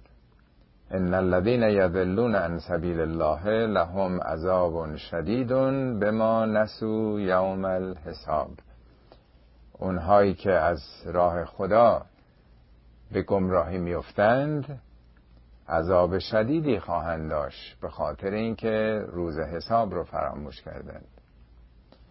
خب تا اینجا این داستان آزمون داووده که خلاصه میکنم در محراب عبادت سخت در سکوت خودش، در تنهایی خودش غرق راز و نیاز و مناجات با خدا بود. ناگهان بدون اینکه انتظار داشته باشه سکوتش شکسته میشه، دو تا ستیزگر بر او وارد میشن و اینا با هم اختلاف داشتن، اختلافشون رو مطرح میکنن و از او یک داوری به حق میخوان، اینکه سرسری نگیر، با دقت و جدیت در موضوع اختلاف ما داوری بکن و اونم زود یه داوری میکنه. البته تو اینجا دیگه حالا جزئیات رو مطرح نکرده، ولی میشه یه کمی دقت بکنیم بفهمیم اشتباه و اشکال داوود چی بوده. یکی این که در واقع به محضی که اولی میگه که این رفیق من، این برادر من 99 تا داره، من بیچاره یکی دارم، داوود از اون یکی نپرسیده که خب تو چی میگی؟ به محضی که اولین شخص داره مطرح میکنه دعوا رو، سرزبون دارتره، به همون اکتفا میکنه. پس در هر داوری آدم باید از هر دو در یک شرایط مساوی سوال بکنه، نه اینکه یه نفر تا به صدا در اومد و توضیح داد روی همون داوری بکنه. خیلی از ما معمولاً وقتی که فرض کنی یه زن و شوهری اختلاف دارن بر حسب اینکه کدوم یکی مثلا قوم و خویش و نزدیک ما باشه، وقتی میاد گزارش میده که مثلا زنم یا شوهرم اینجوریه، خب معلومه که اون به گونه‌ای تعریف میکنه که طرف مقابل محکوم بکنه دیگه، آدم هم حق رو به اون میده. خب این یه اشکال بزرگی که آدم باید از هر دو نفر بپرسه. پس یکی اشکالی که اینجا مطرح شده اینه که از نفر دوم نپرسیده. دوم این که در واقع ناخودآگاه به نظر میرسه، این حالتی که ما معمولاً با آدمای فقیر و ضعیفتر بیشتر حق میدیم تا اونایی که وضع مالی خوبی دارن. ناخودآگاه وقتی که به آدم میگن که این مثلا 99 تا داره اون یکی داره، زود ذهن ما گرایش پیدا میکنه که اون بیچاره بدبخت، این فقیر، حالا این میخواد این یکی رو از او بگیره. ولی از کجا معلومه که حق با این شخصی باشه که به ظاهر مستضعف یا یکی داره؟ معمولا آدما رقم رندی سعی میکنن که حالا گاو و گوسفند هرچی هست، 99 تا ناقصه. اگه کسی 99 تا باشه معمولا یکی هم اضافه میکنه که 100 تا باشه دیگه. اصلا از کجا معلومه اون یکی رو ندوزیده باشه، همش مال اون یکی بوده باشه؟ یعنی همه اینا محتمله، همه اینا در واقع امکان پذیره. آدم تا بررسی نکنه که نمیتونه داوری بکنه. پس یکی هم در واقع همین مسئله است. این عجله کردن در داوری است. چرا باید در داوری آدم عجله بکنه؟ باید با خونسردی سخن هر دو طرف رو بشنوه. و مسئله بعدیش اینی که وقتی اینجا چون هیچ چیز اضافه‌ای معمولا تو آیات قرآن معمولا نمیاد، اینی که میگه ففزع منهم، ترسید. وقتی وارد شدن در محراب عبادت بر داوود میگه ففزع منهم، قلبش فرو ریخت، ترسید. در ترس میگه نباید داوری کرد، آدم باید در نهایت آرامش در آسایش کامل باشه، یعنی فقط عقلش، فقط خردش حاکم باشه. اگه ترسیده باشه تحت تاثیر اون حالت نفسانی قرار گرفته. بنابراین اونم یه اشکاله که نمیتونسته تو اون شرایط داوری عادلانه منصفانه بکنه، باید آرام میگرفته. یعنی اگر دقت بکنیم در جزئیات این مطلب از جهات متعددی قابل بحثه که چرا او داوری عجولانه‌ای کرده. ولی شاید نکته خیلی مهمتر برای ما این باشه که حتی در محراب عبادت وقتی که آدم در حضور قلب کاملم قرار داره، با خدای خودش خلوت کرده، داره راز و نیاز میکنه، همونجا ممکنه شیطان آدم رو فریب بده، در همون لحظات. یعنی شیطان در محراب عبادت، در اوج ارتباط قلبی با خدا هم نفوذ میتونه بکنه. این خیلی درس مهمیه که آدم پیش خودش بعضی وقتا میگه خب من که حالا تو این مؤسسه خیریه اومدم دارم خدمت میکنم دیگه، همش ثوابه دیگه، حالا اینجا هر کاری کردم، حالا بر رفتاری داشتم، اگرم به کسی تندی کردم، من که آمدم توی کار خیر دارم فعالیت میکنم، چون نیتم خیره، وقت اینجا گذاشتم، سرمایه گذاشتم، پس این دیگه همش ثواب داره حساب میشه دیگه. یا بعضی از فرض کنیم مؤسسات دینی آدم عضویت داره یا مسئولیت پذیرفته، داره اونجا مدیریت میکنه، ریاست میکنه، یه نقشی داره ایفا میکنه، پیش خودش میگه من که دارم خدمت میکنم، یه کار خداییه، ولی مناسباتش با دیگران مطلوب نباشه، حکیمانه نباشه، یه مقداری خودخواهی به خرج بده یا تندی بکنه. ممکنه پیش خودش بگه من هدفم اینه که این کار خوب پیش بره، ولی هیچ دلیل نمیشه که آدم اگه یه مسیر درستی هم انتخاب کرده دیگه بقیهش اتوماتیک کار صالح محسوب بشه. این در واقع داره یه تجربه ای رو برای ما میگه که داوود پیامبر با اون مقام عالیش که به پیامبر اسلام میگه که تحمل داشته باش در آنچه که مخالفین میگن، به یاد داوود بیفت که چقدر نیرومند بود، قوی بود در گفتار مخالفین، تحمل اونها. آدم ذلعیدی بود، نیرومند و عبا بود.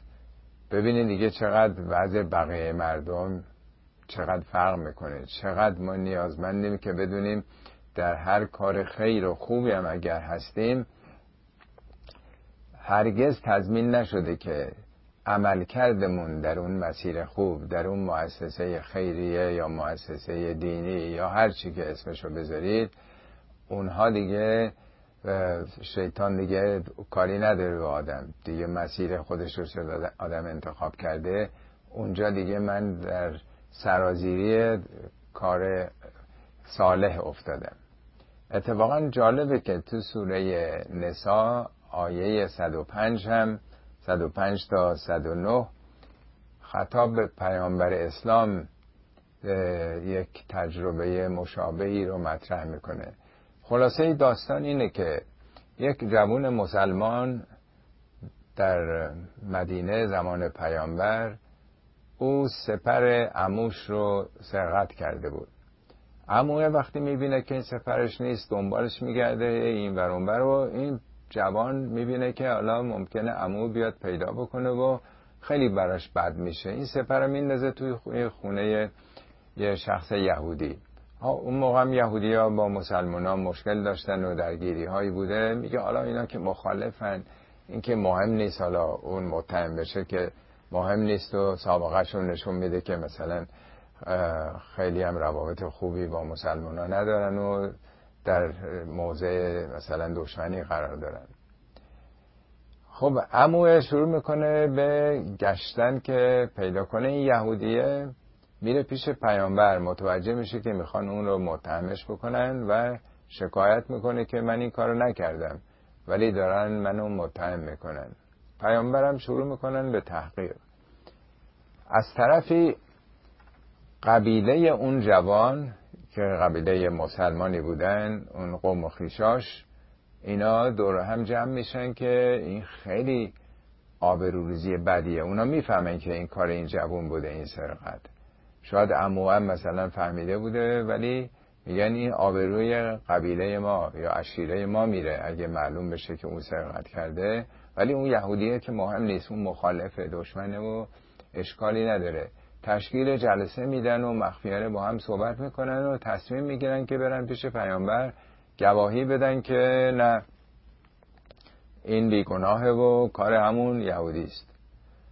خب پیامبرم که شاهدی نداشتن، یعنی این یهودی شاهدی نداشته که بگه کار من نیست، و برعکس اونها یه تعداد کثیری آمدن شهادت دارن میدن که او بیگناهه. ظاهرا پیامبر در حال به اصطلاح صدور و حکم بودن یا چنین تمایلی داشتن که این آیات نازل میشه. من عیناً براتون میخونم، ملاحظه بفرمایید که چقدر این مسئله داوری مهمه. به پیامبر میفرماد انا انزلنا الیک الکتاب بالحق لتحکم بین الناس بما اراک الله. ای پیامبر، ما این کتاب رو، قرآن رو به حق بر تو نازل کردیم تا مطابق اون چه که خدا بهت نشون داده از طریق آیات این کتاب بین مردم حکم بکنی. ولا تکن للخائنین خصیما، مدافع خائنین نباش. خائنین اینا کی هستن اینجا؟ منظور این آیات از خائنین کیه؟ پیامبر که مدافع این مسلمان ها بوده، چرا اینجا اون مسلمان ها رو خائن تلقی میکنه؟ و استغفر الله. به پیامبر این یکی از مواردی است که 4-5 بار 5-6 بار در قرآن خطاب به پیامبر آمده که استغفار بکن. و استغفر الله ان الله کان غفورا رحیما. خدا غفور و رحیمه. استغفار بکن از این تمایلی که برای داوری داشتی که این حق رو. خیلی طبیعی همه ظواهر امر دلالت بر این میکرد که بله این جوان مسلمان بیگناهه. این هم آمدن شهادت دادن. اونام که مخالفن، اون یهودی ها، اونم که شاهدی نداره. بعد میگه ولا تجادل عن الذین یختانون انفسهم. از اینایی که دارن به خودشون خیانت میکنن دفاع نکن. ان الله لا یحب من کان خوانا اثیما. خدا هرگز دوست نداره آدمای خیانتکار، خودپرست، خودخواه. یستخفون من الناس ولا یستخفون من الله. اینا میخوان این آبروریزی یک فردی از قبیله خودشون رو از مردم پنهان کنن، کسی نفهمه که یکی از اعضای این خانواده یا قبیله یا عشیره دزد از آب در اومده، از کار در اومده، این خائنه. از خدا نمیخوان مخفی کنن، یعنی انگار که خدا نمیدونه، بذار حالا مردم آبرومون نره. از یبیتون من القول ما لا یرضی. موقعی که بیتوته کردن، در پنهانی تشکیل جلسه دادند سخنی رو که خدا راضی نیست، یعنی خواستن بپوشونن این مسئله رو. بله مالا یرزا من القول و کان الله به ما یعملونه بصیرا، خدا بصیره، میدونه که این قضیه چگونه بوده. ها انتم هاولاء جادلتم انهم فل حیات دنیا، گیرم حالا شما تونستین در زندگی دنیا از اینا دفاع بکنید، کی میتونه روز آخرت از اینا دفاع بکنه؟ کی میتونه وکیل اینا روز قیامت باشه؟ ملاحظه میکنید که در یک حالا آمادگی برای داوری بوده، این تمایل وجود داشته در پیامبر که چنین داوری بکنن یا داوری کردن، اونا رو نمیدونیم، تو این آیات هم نیومده، ولی داره حق رو به یه یهودی میده که مخالف و در مقابل مسلمانان بودن و داره یه قبیله مسلمان رو محکوم میکنه که چرا از یه فرد قبیلهشون که میدونن این خیانت کرده، دزدی کرده، دارن دفاع میکنن. این خیلی نکته مهمیه.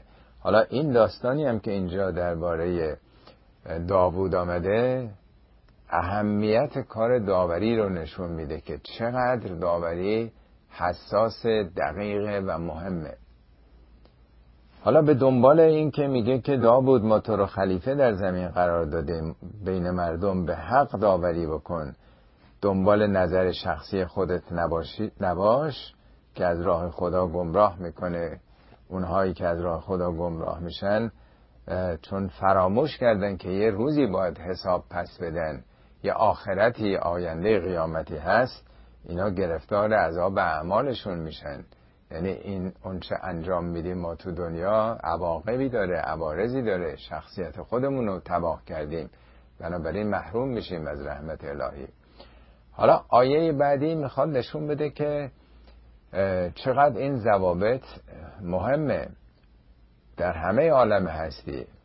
میفرماد و ما خلقنا السماء والارض و ما بینهما باطلا، ما این عالم هستی رو، سما یعنی اون چیزی که بالاست، یعنی عالم کهکشان ها، و زمین و ما بینهما، این فضای بین کهکشانی، فضای بین ستاره ها و خورشید ها رو، اینا رو که به باطل نیافریدیم.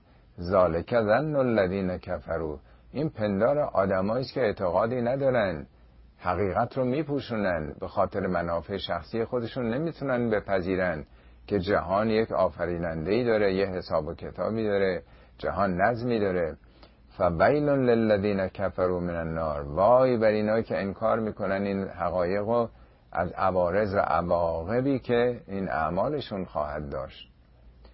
اتفاقا جالبه که اینا رو به هم ربط داده، عملکرد ما رو در داوری بین مردم یا در مناسباتی که با هم دیگه داریم با نظم و دیسیپلینی که در عالم کهکشان‌ها و زمین و آسمان وجود داره.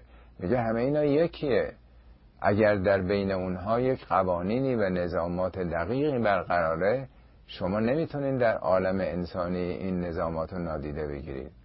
اتفاقا خیلی جالبه که سوره الرحمن هم در واقع داره همینو میگه. الرحمن علم القرآن، خلق الانسان، علمه البیان، الشمس و القمر به حسبان. نگاه بکن، ماه و خورشید، شمس و قمر رو حسابن، به حسبان.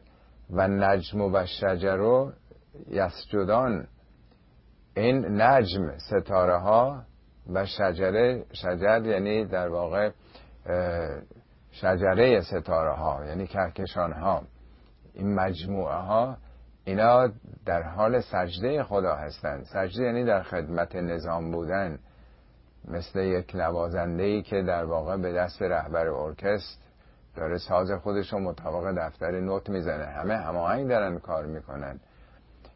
و سماع وسعها، این عالم هستی رو خدا وسعت بخشیده، رفعت بخشیده. و وضع المیزان، درش میزان قرار داده، یعنی این دقت، این نظم، این حساب و کتابی که در عالم ماه و خورشید و ستاره ها و کهکشان ها هست، میزان قرار داده. الله تطغوا فی المیزان، تا شما هم از میزان طغیان نکنید. یعنی در عالم انسان ها هم باید میزان، حساب و کتاب باید باشه. میزان یعنی داوری، یعنی سنجش.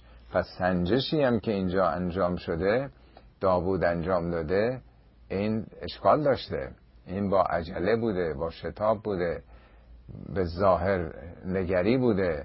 داوود میخواسته دست به سر بکنه این دوتا فرد که با هم اختلاف دارن به عبادتش بپردازه، یعنی اون چی که دلش متمایل بوده اینی که زودتر اینا برن که به اون خلوت خودش، با اون حالت عرفانی خودش، با اون انس و الفتی که با خدای خودش پیدا کرده بپردازه، بنابراین عجله کرده. در حالی که اینجا خدا میگه عمل صالح اونه وقتی که بین بندگان حالا اختلاف هست تو همیشه میتونید عبادت بکنی، شب وقت دارید تا صبح با خدای خودت راز و نیاز بکنی. الان موقع اینه که به اختلاف مردم برسی، تو حاکمی، وظیفه تو اینه که به این مشکلات بپردازی. چرا خاصی که به عبادت مشغول بشی، اینا رو دست به سر بکنی و به همون چیزی که دلت میخواد که با خدای خودت خلوت کردنه بپردازی. اینا همه درس هاییست که واقعا میشه از این آیات گرفت و بسیار پندآموزه. نکته دیگه که مطرح میکنه میگه که خب همینطور که در عالم هستی، عالم ما و ستاره و خورشید و کهکشانها نظم برقراره، مگه میشه در عالم انسانها کسانی که این نظم رو، این عدالت رو، این انصاف رو رعایت میکنن همانند کسانی باشن که رعایت نمیکنن؟ ام نجعل الذین آمنوا و عملوا الصالحات کالمفسدین فی الارض؟ آیا ما اون کسانی رو که اهل ایمان و عمل صالح هستند مانند مفسدین در سرزمین قرار میدیم؟ مفسد فقط فساد اخلاقی نیست، فساد اقتصادی است. فساد در واقع ضد ایمان و عمل صالحه، یعنی اونایی که در عقیده و در عمل مفسد هستند آیا سرنوشت مساوی دارن با اونایی که ایمانی به حقایق و ارزش‌ها، به عدالت، به انصاف، به انسانیت دارن و عمل درست هم دارن میکنن، اصلاح میکنن جامعه رو، مانند مفسدین خواهند بود؟ ام نجعل المتقین کالفجار؟ شما فکر میکنید که متقین یعنی اونایی که سلف کنترل دارن، اونایی که ترمز تقوا دارن، میتونن جلوی نفس خودشونو بگیرن، جلو خشم و شهوت و آز خودشونو بگیرن، جلوی ظلم و ستم و تجاوز به حقوق مردم بگیرن، مثل اونایی هستن که فجار یعنی همه این حریم ها، حدود ها، قوانین رو پاره میکنن، میشکنن، زیر پا میذارن. فجر یعنی شکافتن، یعنی پاره کردن، از بین بردن. یعنی این در جهان هستی هر جوری آدم عمل بکنه سرنوشت مساوی نخواهد داشت. خب حالا سوالی که مطرح میشه از کجا این ضوابط رو حالا باید به دست آورد؟ این نظمی که در عالم کهکشان هست نظم تکوینیه، نظم تشریعی و در شریعت از کجا میشه به دست آورد؟ کتاب انزلناه الیک مبارکن لیدبروا آیاته، کتابی بر تو نازل کردیم، کتابی پربرکت، لیدبروا آیاتهی، تا در آیاتش تدبر بکنید. تدبر، دبر در واقع پشت چیزی رو میگن یا دبر، مقابل ظاهره. یعنی این کتاب تنها برای خوندن و برای تجوید و برای تذهیب و قرائت و حفظ و اینها نیست، باید به پشت این آیات، یعنی به پیامش، به منظوری که داره، به عمق معانیش، به مقاصدش باید پی برد. اون چه که بیشتر در جوامع اسلامی مطرح هست همین تشریفات، احتراماتی که برای قرآن بذارند، تذهیبش، نقاشی کردن با آب طلا و جلد خیلی قشنگ و عکس گل روش گذاشتن و با احترامات توی مجلس بردن، همه اینا خوب البته، ولی هدف نزول قرآن این نبوده که ما به ظواهر بپردازیم یا فقط حفظ بکنیم. هدف اینه که بفهمیم، عمیقاً بفهمیم و درش تدبر بکنیم که چه پیامی برای امروز ما داره. به قول یکی از مفسرین قرآن میگفت که این کتاب رو باید هر کسی خطاب به خودش تلقی بکنه که با او داره صحبت میکنه، چه پیامی برای من داره. ولی یتذکر اولوالالباب، چه کسانی بیدار میشن، ذکر مقابل نسیانه، چه کسانی پند این کتاب رو میگیرند؟ اولوالالباب. اولوالالباب در واقع میگن صاحبان خرد، ولی از 16 باری که اولوالالباب در قرآن اومده 11 بارش با کلمه ذکر آمده، یعنی بیداران، اونایی که آگاهن، اونایی که خوابشون نبرده تو دنیا، در زندگی غافل نشدن، مشغول نشدن که فراموش بکنن. 5 بارش با تقوا اومده یا 6 بار با تقوا اومده. اولوالالباب کسانی هستن که سلف کنترل دارن، بر نفس خودشون مسلطن، هوای نفس اونا رو بر نمیداره. خب تا اینجا داستان داوود بود. از این به بعد فرزند داوود سلیمان رو مطرح میکنه.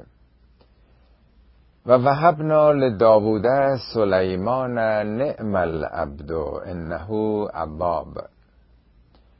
ما به داوود سلیمان رو هبه کردیم. هبه در واقع یک هدیه بلاعوضه، خیلی با ارزشه. خدا وقتی میگه من هبه میدم، موهبت الهی همریشه است با همین فعلش که وهبناست، یعنی نعمت بزرگی بود سلیمان. نعم العبد، عجب بنده خوبی. در قرآن 2 بار آمده نعم العبد. یکم راجع به ایوبه، میگه که ایوب از بندگان صبور ما بود، اهل صبر بود. انا وجدناه صابرا، ما اون را آدم صابری یافتیم. ایوب معروفه که هم گاو و گوسفندایی که داشته از دست میره، ملک و مزرعه‌ای که داشته از دست میره، بعد ظاهرا همسر و فرزندانش حالا یا گم میشن یا میرن، آخرش سلامتی خودش هم از دست میده، میگن سخت بیمار شده بود و در یه خرابه‌ای بیرون شهر، یعنی هر چی داشته تو زندگی از دست میداده، ولی هیچ وقت احساس نکرده که طلبکاره. میگه اللهم ما به نام نعمتن فمن، که خدایا ما هر چی داریم تو دادی، اگه چشم، اگه گوش، اگر نمیدونم عقل و فهم و درک، دست و پاس، هر چی داریم تو دادیم، تو دادی، بنابراین مالک ما نبودیم که طلبکار باشیم. میگه عاشقم بر قهر و بر لطفش به جد، بل عجب من عاشق این هر دو زد. کسانی عاشق هر حالتی میشن، میدونن که خدا حکیمه، همه کارش رو حکمته، همه کارش پرفکته، همه کارش عالیه، به مصلحت ماست هرچی انجام بشه. حالا اینجا میگه نعم العبد در مورد ایوب، عجب بنده خوبی. انه اواب، او دائما بازگشت کننده بود. هم در مورد ایوب میگه او اواب بود و هم اینجا درباره سلیمان. جالبه که قرآن این دوتا هم اغلب با هم مطرح کرده. سلیمان آزمونش در داشتنها بود، در ملکی که خدا به او میده، در امکانات بیشماری که شاید در تاریخ برای کسی فراهم نشده. یه پادشاه بسیار مقتدری بود، ولی ایوب همه چی رو از دست میده. ایوب در امتحان صبر موفق میشه، شاگرد اول میشه. سلیمان در امتحان شکره. البته اگه از هر کدوم ما بپرسن دوست دارید خدا شما رو چجوری امتحان بکنه، میگیم خدایا حتما مثل سلیمان ما رو امتحان بکن که همه امکانات به او داده بودی. ولی به راستی امتحان شکر خیلی سختره، چون آدم خودش رو در داشتنها، در قدرت، در ثروت بیشتر گم میکنه، بیشتر در واقع خیالات برش میداره، بیشتر مست قدرت و ثروت میشه. معمولا خیلی از آدم‌ها در سختی‌ها به خدا بیشتر توجه میکنن، اون باعث میشه که پناه ببرن بیشتر به خدا. خیلی از کسانی رو قبل از انقلاب میشناختیم که حالا یه مختصری تبعیدی، چند روزی زندانی رفته بودن. خب تا به طور نسبی یک امتحان قابل قبولی در سختی‌ها داده بودن، ولی وقتی به قدرت رسیدن بعد از انقلاب دیدیم که چگونه خودشونو گم کردن، چگونه قدرت آدمو مست میکنه، قدرت آدمو از اون موازین حق دور میکنه. اینجا داستان سلیمان تو قرآن هر جا اومده او رو در اینکه چقدر شاکر بود، چقدر نعمات خدا رو در مسیری که او داده بود ازش استفاده میکرد. اینجا هم حالا یه داستانی رو از اون مطرح میکنه، اینم بسیار آموزنده است. از عرض علیه بالعشیه صافنات الجیاد، در عشا موقعی از شبو میگن که دیگه تاریک شده، دیگه دمدمای غروب، در واقع در آستانه غروب. صافنات جمع صفن، اسبایی که معمولا نوک دستشون رو بالا میگیرن، روی سه دست و پاشون وای میسن، اسبایی که آماده و حاضر برای تاخت زدنن. این خودش یه منظره قشنگه که اسب این یه دستشو بالا گرفته، اسبای مخصوصیه در واقع. جیادم جمع جواده، اونم به اسب میگن، اسبای تیزتک که در دویدن اهل جودن، یعنی خسیس نیستن، یعنی از خودشون مایه میذارن، جانبازی میکنن، با تمام نفسی که داره میدوه، مثل یه آدمی که هر چی داره میخواد جود در راه خدا بکنه. جیاد در واقع به دلیل اینکه اسب واقعا از جونش مایه میذاره در مسابقات اسبانی، اسمش شده در واقع جود. دم غروب خلاصه بهترین اسبا رو بر او عرضه میکنن، از عرض علیه.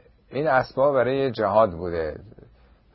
سلیمان در برابر اون نسل‌های قبل از مغول و چنگیز و تاتار که چند قرن بر سرزمین ما اینا تاختن و کشتن و سوزوندن و همه چور از بین بردن، نسل‌های قبلش در واقع دورانی بوده که سلیمان اینا رو تونسته مهار بکنه، از تجاوز به سرزمینش دور بکنه. همینطور که میدونی دور چین همون دیوار بزرگی که کشیدن برای جلوگیری از این قبائلی بوده که قرنها دنیا رو اینا در تهاجم خودشون گرفته بودن، حتی اروپا رو هم اینا تاختند و اونجا رو هم از بین بردن در یک دورانی. خب در آستانه غروب بر او اسبانی میارن، این مشغول اونها میشه. فقال انی احببت حب الخیره ان ذکر ربی حتی تبارت بالحجاب.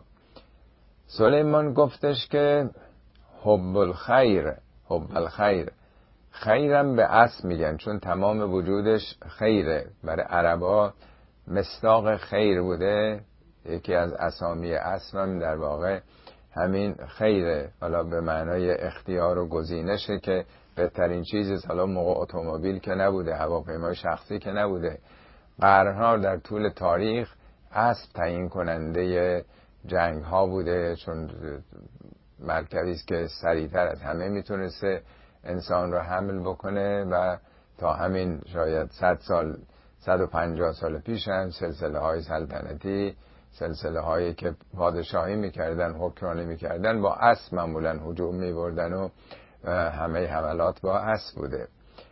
بنابراین زمان سلیمان هم به طور طبیعی او اسبایی رو می آوردن که انتخاب بکنه برای مقابله با این قبایل وحشی که وجود داشتن و حمله می کردن.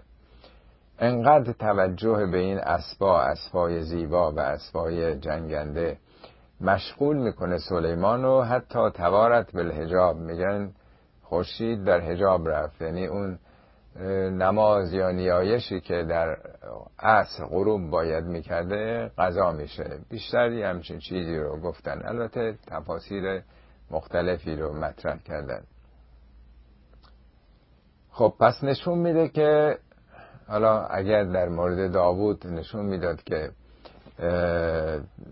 در محراب عبادت هم آدم ممکنه که همونجا دچار یک اشتباه بزرگ بشه، شیطان در محراب عبادت هم آدم رو فریب بده، اینجا نشون میده حتی در تدارک یک جنگ و جهاد ممکنه آدم خلاف بکنه، خطا بکنه. آدم پیش خودش ممکنه فکر کنه که من حالا دارم یه خدمتی میکنم دیگه، عرض کردم این مثالی که زدم توی کار خیریه هست، داره توی فرض کنید مؤسسه فرهنگی، مؤسسه دینی داره خدمت میکنه، فعالیت میکنه، مسئولیتی رو پذیرفته، میگه خب من که دارم حالا اینجا خدمت میکنم دیگه، بنابراین این کارم از اول تا آخرش ثوابه. نه، ممکنه اونجا از توجه به خدا غافل بشه، اختلاف پیدا بکنه با کسان دیگه ای که اونجا دارن خدمت میکنن یا دچار تندی بشه، عصبانیت بشه. پس ممکنه حتی توی یک کار بسیار نیکو و خیرم اونجا آدم خدا رو از یاد خودش ببره. در واقع میگه فقال انی احببت حب الخیر عن ذکر ربی حتی تبارت بالحجاب، تا در حجاب رفت.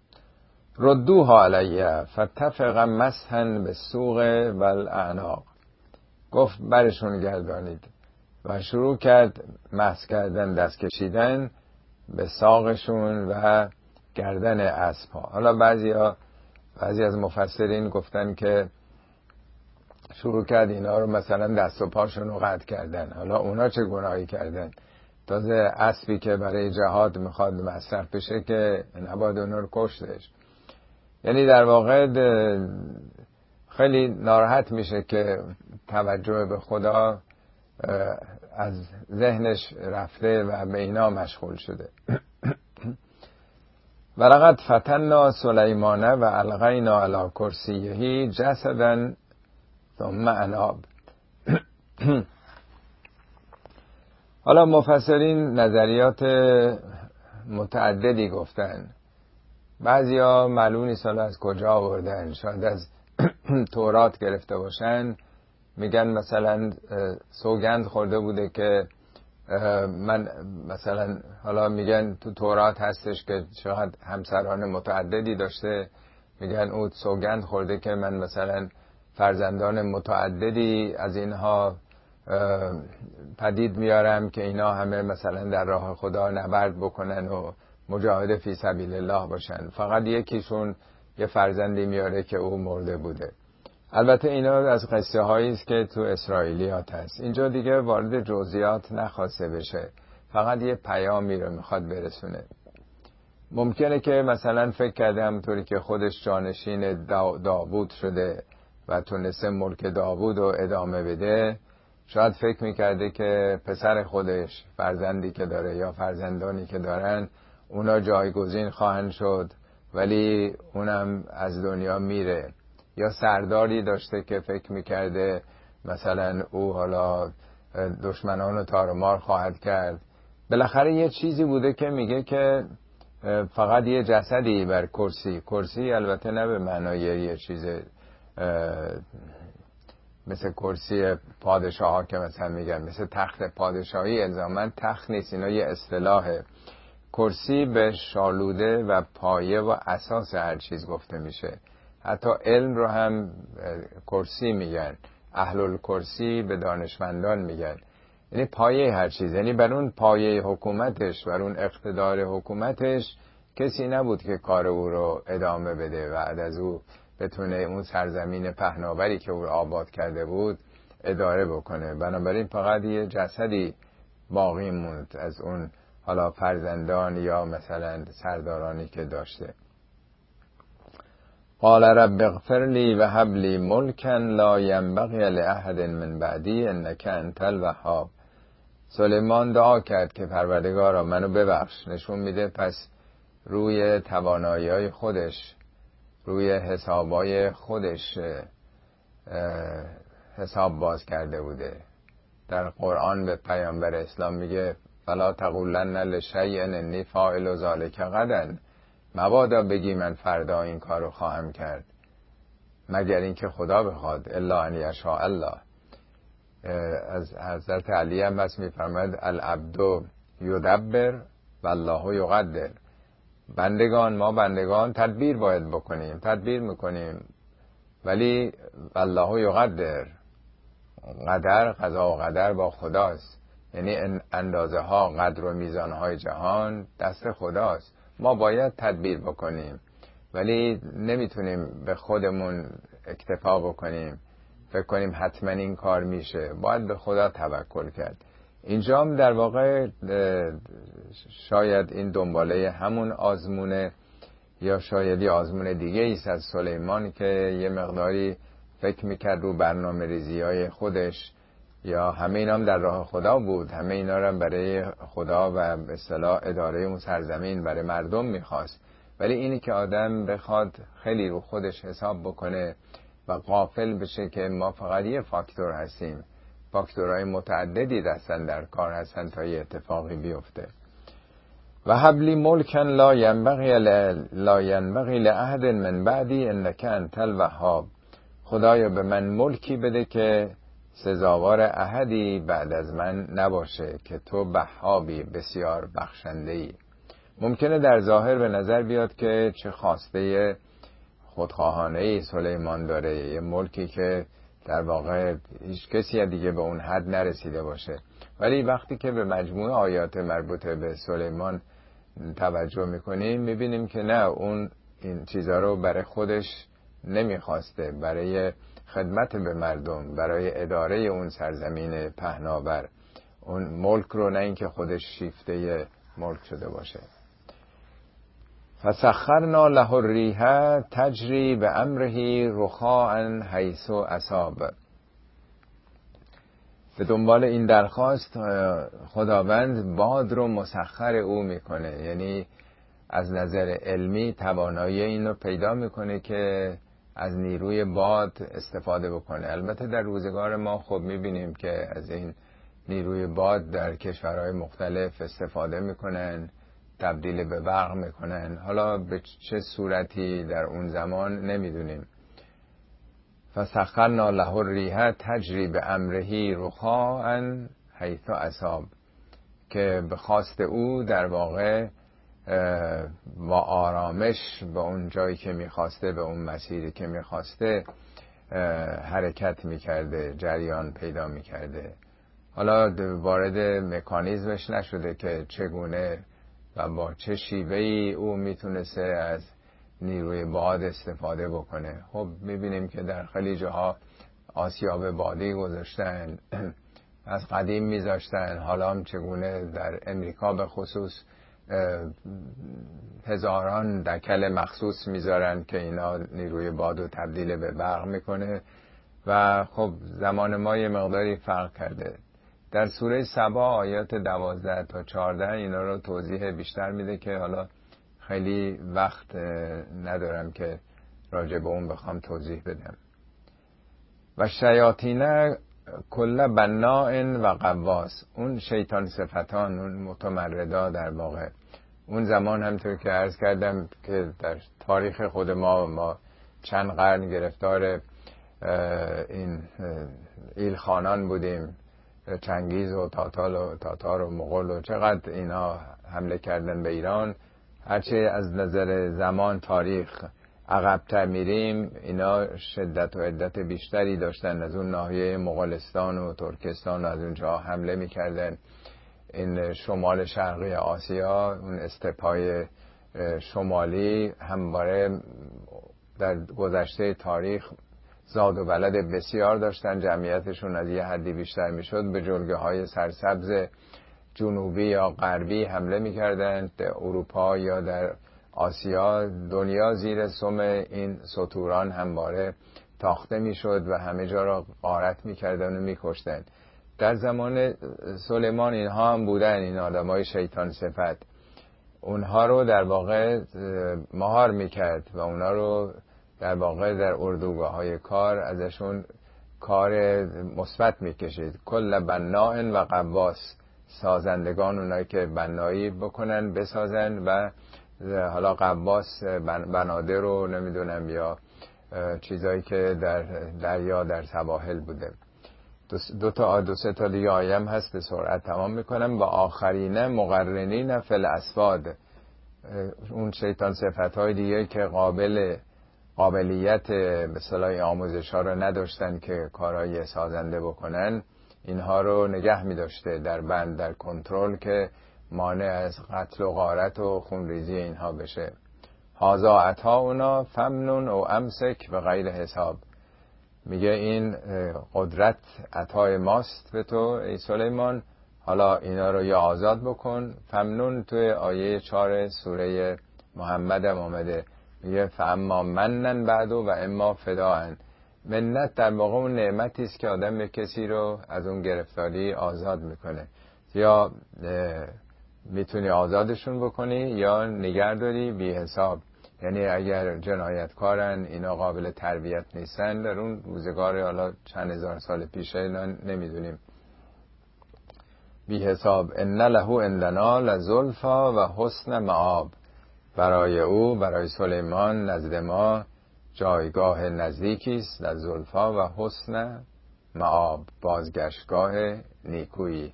همینطور که راجب داوود گفت، در مورد سلیمانم در واقع هم وسیله تقرب به خدا، نزدیکی به خداست به خاطر اعمالش، خدماتش و فرجام نیکو. صدق الله العلی العظیم. متشکرم از توجه و عنایتتون.